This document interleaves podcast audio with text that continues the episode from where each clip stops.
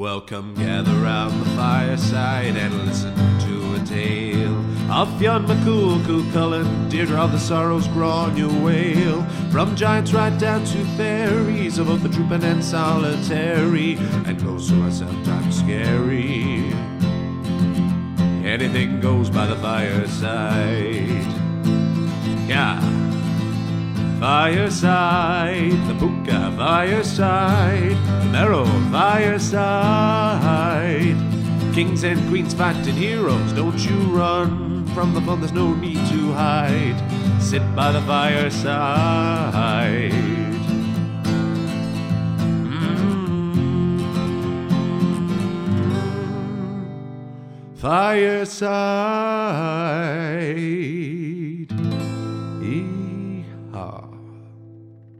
Hello, and welcome to Fireside, the Irish storytelling podcast. Each episode of Fireside, we take a story from folklore and mythology, retell it, have a chat about the tale itself, and about the craft, culture, and history of storytelling. My name is Kevin C. Olahan. I am your host and your Fireside Bard.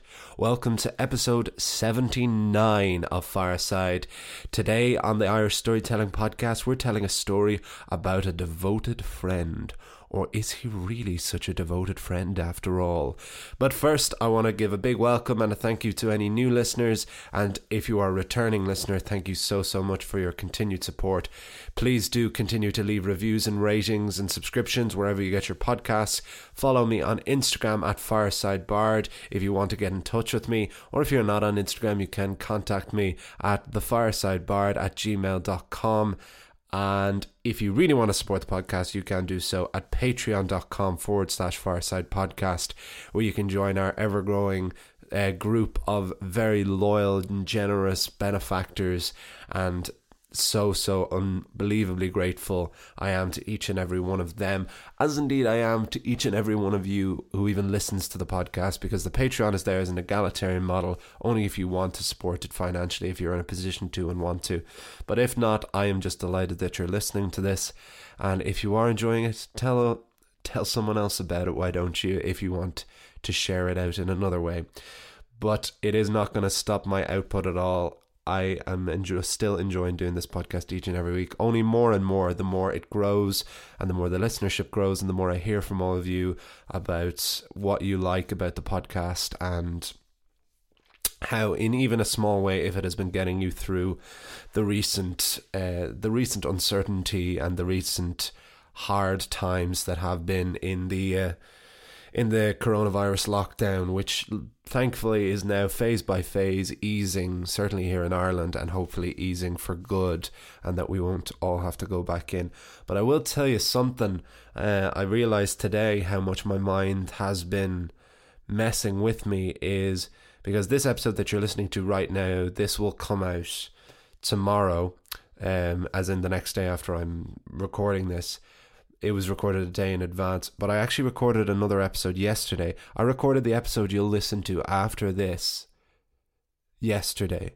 I recorded 80 without there having been a 79. And I don't know how it happened. Uh, well, I suppose I do know how it happened. Corona, COVID is how it happened. I've been in such a routine. I'm still in my home setup here in Wicklow. I haven't moved back up to Dublin, up to the beautiful surroundings of the HeadStuff Podcast Network studio.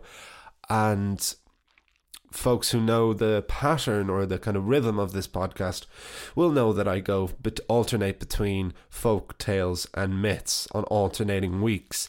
And an easy way to remember is always that the even numbers are always myths and the odd numbers are always folk tales because folk tales are odd. Uh, is a reason I'm going to call it right now.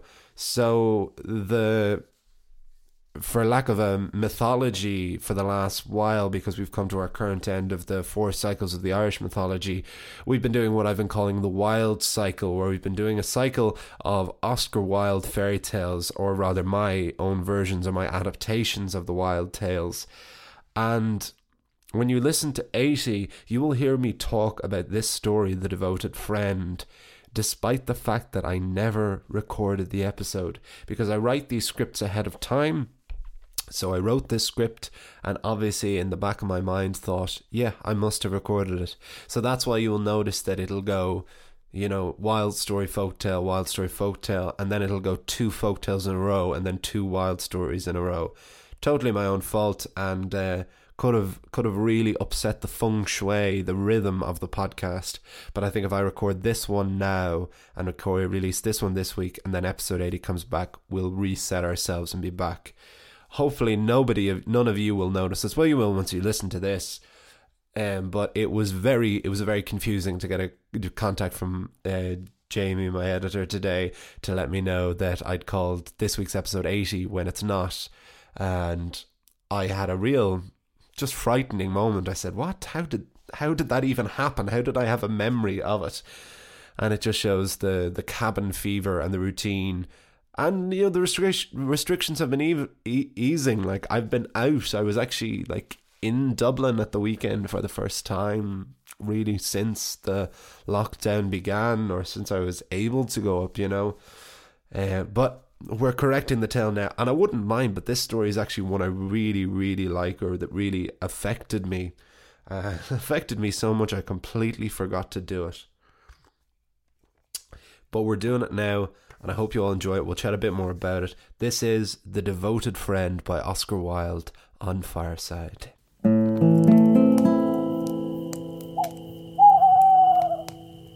The Devoted Friend. A mother duck was trying to teach her babies the benefits of being able to stand on their heads in the water. If you don't know how, she cautioned, you'll never become respectable members of society. But the ducklings were young and impetuous, and what did their mother know? The rules that applied to her didn't apply to them. The usual. A water rat had been skulking and peering nearby, and he found the entire scenario incredibly amusing. You're wasting your time, he said. They'll never learn until it's too late. You'd be better off drowning them here and now to save the trouble. You're obviously not a family rat, are you? was the curt reply of the mother duck. A parent can never be too patient. Certainly I'm not a family rat, replied the water rat proudly. I've dozens of brothers and sisters, and I've always found the whole concept of furthering a line grossly overrated. Just a lot of egotism, narcissism, and a denial of one's death. Friendship on the other hand. Now there is something to devote one's life to. There is nothing I value in this world more than a devoted friend. A green linnet bird was perched overhead and had also been listening. And what, may I ask, do you consider to be the duties of a devoted friend? she asked. Well, Obviously, a devoted friend should be devoted to me. Yes, and what do you give in return? I'm afraid I don't understand the question, said the water rat. I thought you might not. If I may, I'd like to tell you a story of a real devoted friend. I'd certainly like to hear it, said the mother duck. Me too, said the water rat. From the name of the story, it sounds as if it is a story about me. I like it already. The linnet bird sighed and began her tale. Once there was a poor little man called Hans. Poor as he was, he lived on his own, in his own cottage, and in front he had cultivated the most magnificent garden. In the blooming seasons, little Hans would take these flowers to the market, where folks from all around the town would admire and buy them. The winters were always hard, but little Hans made just about enough in the spring and summer to see him through, and he went through his life with a contented and appreciative smile.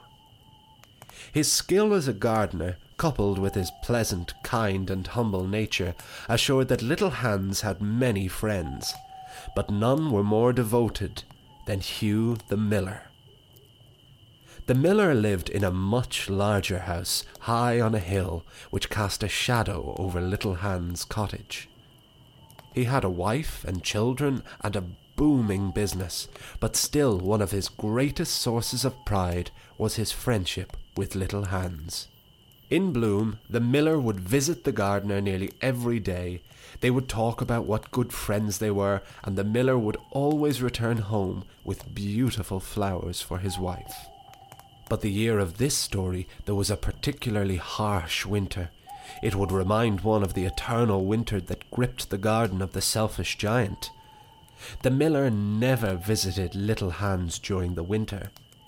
He knew the winter was a very hard time for a gardener, and his thought was, when one is going through such a hard time, they shouldn't be bothered by guests.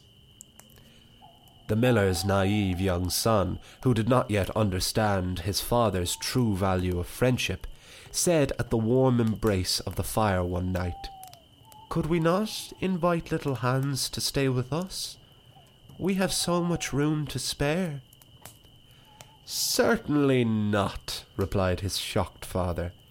If I were to invite little Hans here for the winter, he may become jealous of all that we have and I will not allow jealousy to ruin my friendship. It is far too important to me. Furthermore, if little Hans were to come here, he may ask for some grain on tick, and as Polonius says, neither a borrower nor a lender be. I would not subjugate little Hans to being a borrower or a lender. I value his friendship far too much. How thoughtful you are, said the miller's wife. The son had been firmly put in his place, and he began to cry. The winter finally passed, and one morning the miller awoke with vigour and said, I feel enough time has passed. Today I will visit my friend Little Hans. Oh, you are so considerate, said his wife. I'll give you a large basket to bring back some fresh primroses from his garden. What a splendid idea! Little Hans would love that. He loves giving me primroses because I'm his best friend. Armed with a basket more suitable for carrying a large baby than an assortment of flowers, the miller happily walked down the hill to the tiny cottage of his best friend. Aptly, little Hans was working away in his garden when the miller arrived. Hello, Hans. How are you? How was the winter? Oh, I am very well, thank you so much for asking. I have no complaints now that the spring has come. Tomorrow I will bring these primroses to market and will have enough to buy back my wheelbarrow. Good Lord, little Hans, said the miller, why would a gardener so willingly part with his wheelbarrow? That was careless of you. It was not so much willing as it was necessity. With no income in the winter months, I had to sell my wheelbarrow. I also had to sell a silver chain, my good pipe, and even the silver buttons off my coat. But tomorrow I will be able to buy them all back at last. Oh, Hans, perish the thought. I will give you my wheelbarrow, and then you can save your money to buy back your other possessions. You're. you're not. Really? Oh no, I, I couldn't accept. I insist. I know it is incredibly generous of me, but you are my best friend, and such is my devotion that I will give you my cherished wheelbarrow. I haven't used it in some time. It is in much need of repair. The whole left side is missing and the wheel is chipped, but I will part with it none the less. I bought a brand new one for Christmas anyway. Little Hans was overjoyed. Oh, thank you so much, my dear, dear friend. A repair will be no problem. I have a plank of wood in the house that will do just the job. A plank of wood! cried the miller. Just the thing I need. I have a hole in the roof of my barn from the winter months, and a plank of wood will cover it perfectly. This is just what the Eastern philosophers mean by karma. What goes around comes around. I am giving you my wheelbarrow. You will give me that plank of wood. Little Hans could not parry that logic, and obediently went into his cottage to retrieve the piece of wood. Oh, it's not very big, said the disappointed miller when he saw the piece. I am afraid that once I repair my roof, there will be none left for the wheelbarrow, but naturally enough, that is not my fault. Of course not, agreed Little Hans. And since I am giving you my wheelbarrow, I know that you would love to fill up this basket with your beautiful primroses. Fill the basket, said a worried Little Hans. Nearly the contents of the garden would fit in the basket before him. If he filled it, he would not have enough to bring to market and could not buy back his silver buttons. But every cloud, he thought. The year was young, and the miller was giving him his wheelbarrow, and he would be able to grow many more flowers. He would sow more the next day. So little Hans filled the basket, and the miller thanked him and returned home. The next morning, the miller walked down his hill with a large sack of flour. Good morning, little Hans. Can you bring this sack of flour with you to market today? I actually hadn't planned on going to market today any more. He no longer had anything to sell. I will be quite busy in the garden today. Oh, really, little Hans, that is so careless of you to just change your plans like that. I thought, because I am giving you my wheelbarrow, you would gladly take my flour to market, but clearly you are not as devoted a friend as I am. Oh, no, don't say a thing like that. You are my best friend. I'll take it straight away. The market was far, and the flour was heavy and by the time little Hans had gone there and back again, it was too late, and he was too tired to garden any more. When the miller came down the hill the next morning to collect the money for the flour, little Hans was still in bed. The miller banged on the door. Little Hans, you should not be so lazy and sleep the day away when there are things to be doing. It's important I tell you these things. After all, I am your friend. If I were not, I would only say nice things to you, but a best friend must tell you the truth. Oh, thank you for your concern. I won't let it happen again. Think no more of it, little Hans. It is my duty as your best friend. Now, today I need you to repair the roof of my barn. Little Hans really, really needed to work in the garden that day.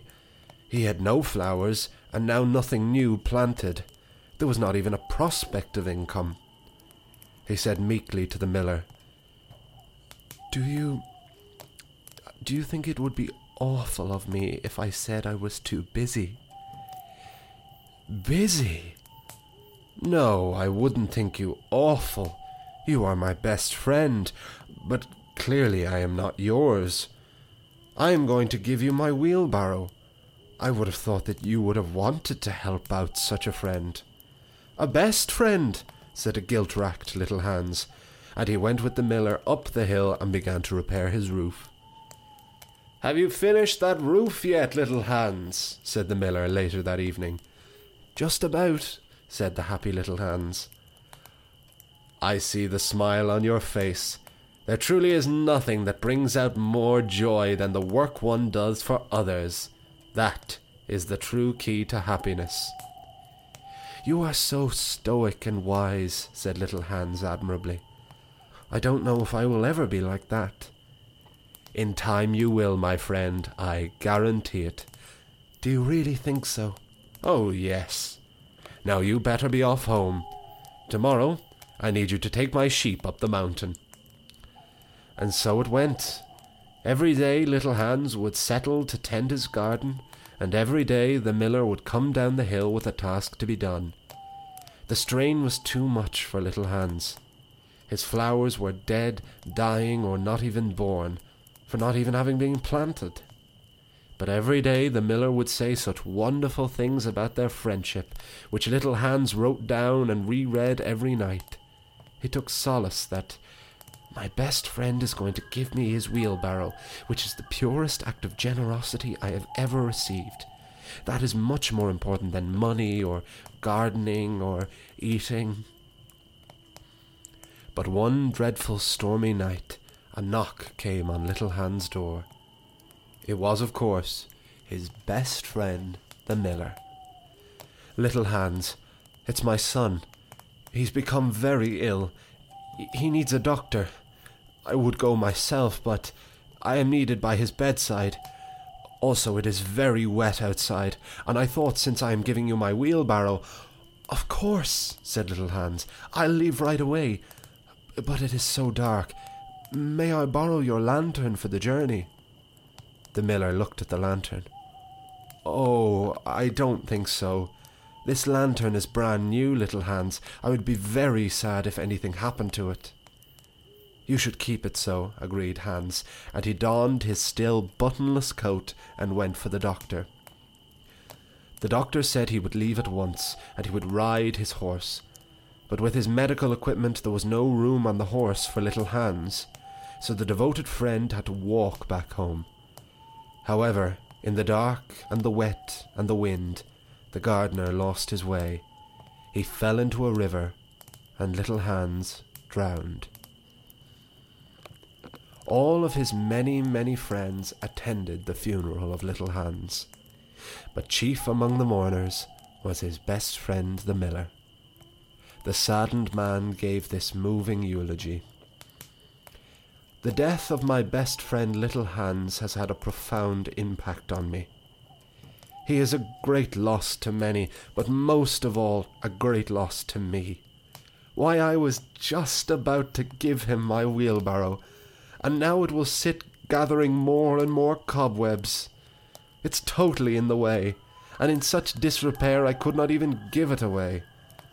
But the lesson I have learned is not to part with one's possessions so lightly. One always suffers for being generous. Well, said the water rat after a long pause. What happened next? That's the end of the story, said the linnet bird. But what about the miller? I don't know, and I don't really care.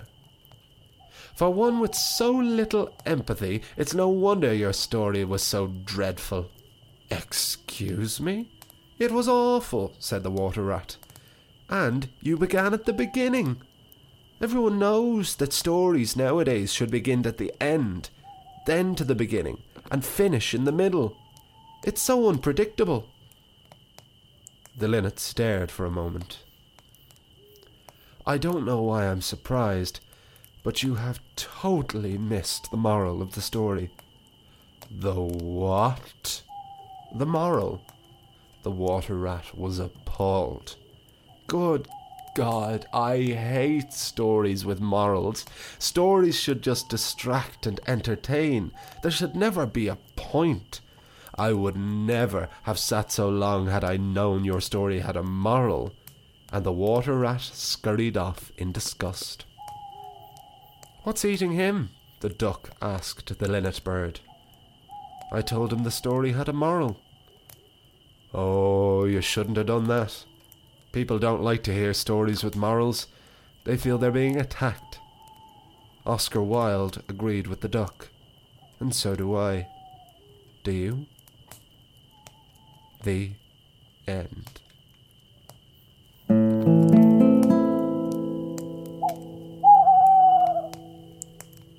And that is the story of the devoted friend on Fireside. And the balance is complete again. So, yes, you've just heard me. Now, when you listen to episode 80, when you hear the story of the remarkable rocket, and you hear me talking in the past tense about the devoted friend, you can take solace in the knowledge that I am talking about a thing that had not happened yet, but has happened now. This has gone this is the first time we have truly introduced an aspect of time travel into Fireside. What a time to be alive. But let's talk a bit about this story before before we wrap things up because that actually was a long enough tale. Um, this story really, really bothers me. It's, it really upsets me, to be honest, uh, more than any of the other Wilde stories. Certainly, like while it may not be as you know perfect a story as the Happy Prince or the Selfish Giant or as imaginative of those. It's a lot more traditional. This seems much more like a Grimm tale than the traditional elements of Oscar Wilde. But where it is incredibly wild in, besides the, the wit of it, um, is of course, as I've talked about throughout these, the current of selfishness, the theme of selfishness that pervades all of these Wilde stories for children that he wrote for his own tales, that he wrote for his own kids. He read these to his own children. It was obviously a thing he was obsessed with or certainly valued. He either was worried that he suffered from it greatly or saw it immensely in society and thought that it was this incredibly important thing to teach children about selfishness. But this story again read the real one real read the real Wilde story it's written far better than i I could hear, but again, I could just I do my own versions of these so that they I read them in my voice and that I take on the story. I collect the story that bit more. But god damn it, like this is a story that is basically told entirely with its tongue in cheek.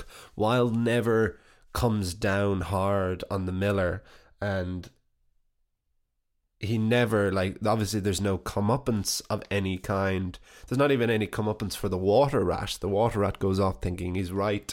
And I suppose Wilde's point is that this is the way of the world, that, you know, versus traditional fairy tales, there very often isn't justice for people who take advantage like this.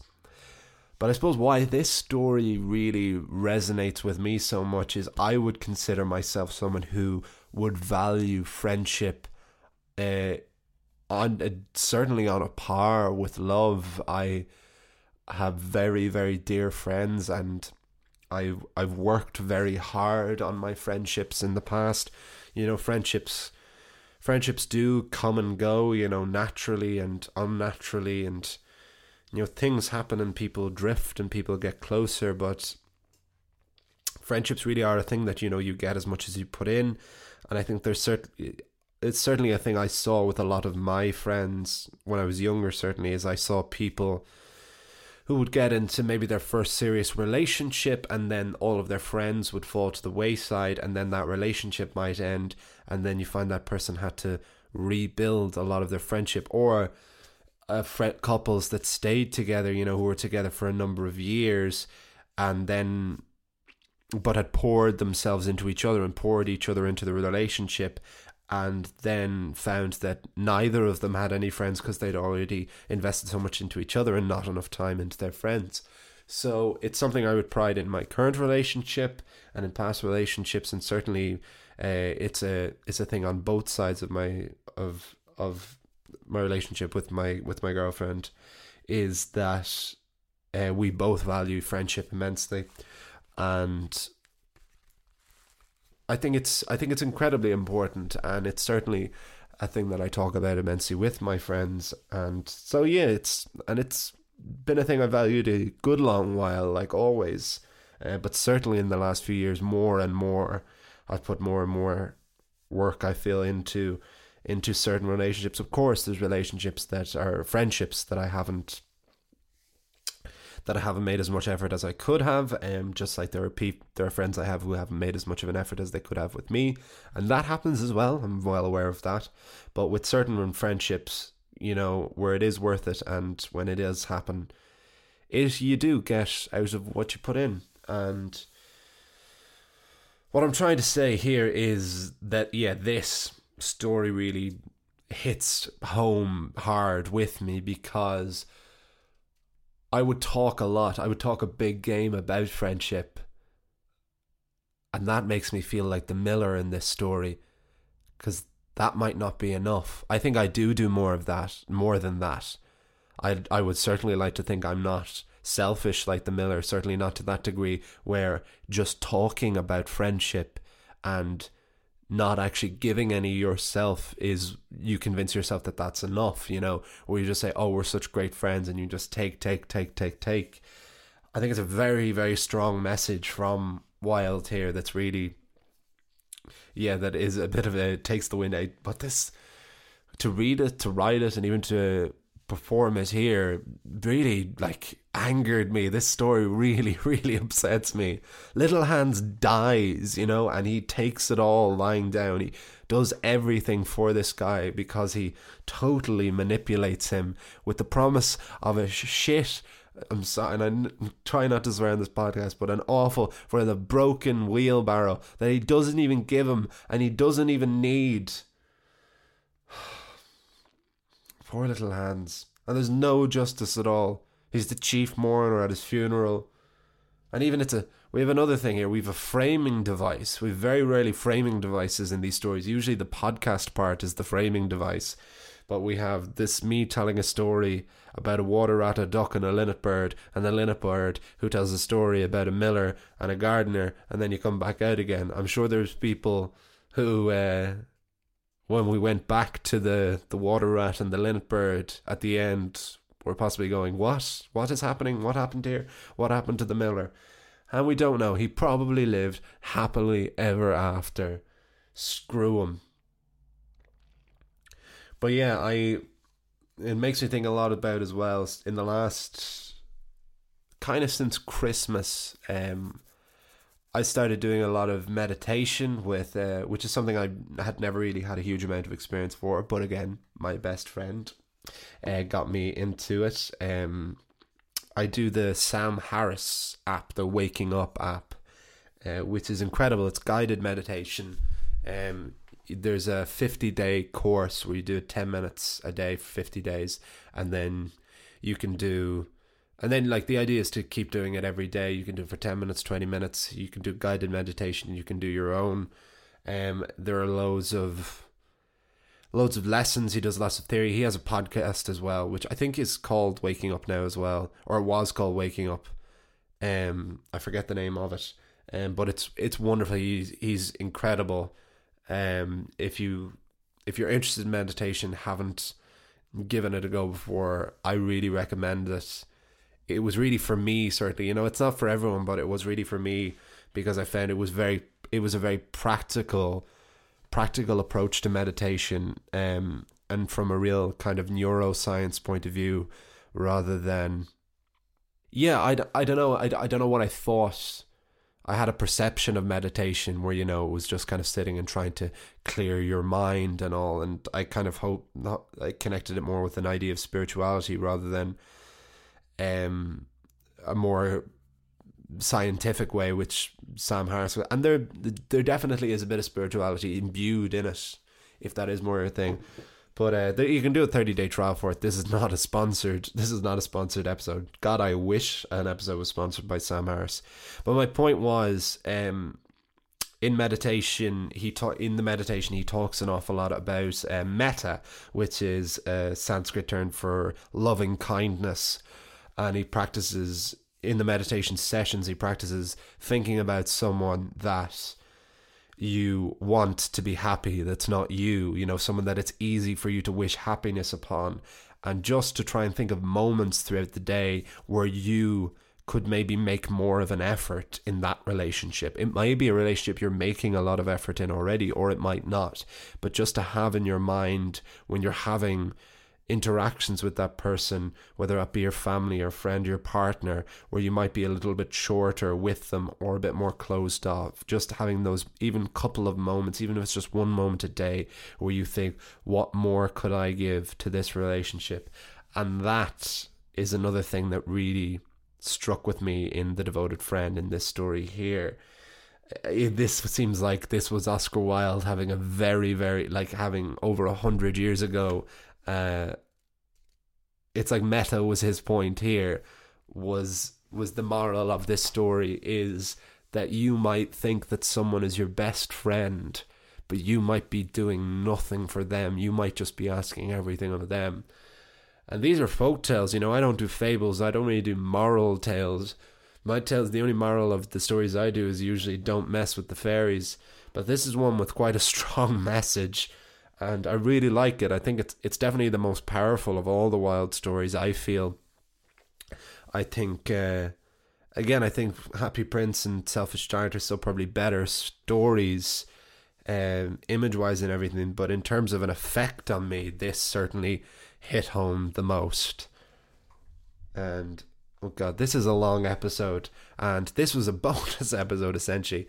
But I hope you enjoyed it. The clocks have been realigned, the timelines have been realigned. Next week, Next week, you will hear what I recorded yesterday. Next week, we will have the remarkable rocket. We will have the finale of the Wilde Cycle, the fifth and final tale from the Happy Prince and other stories, uh, the final of my adaptations of these at least. And then we will be moving on to our new uncharted territory. Very excited for the direction that the podcast is going in. Very excited for to have a couple of announcements again now that we're all back in each other's lives.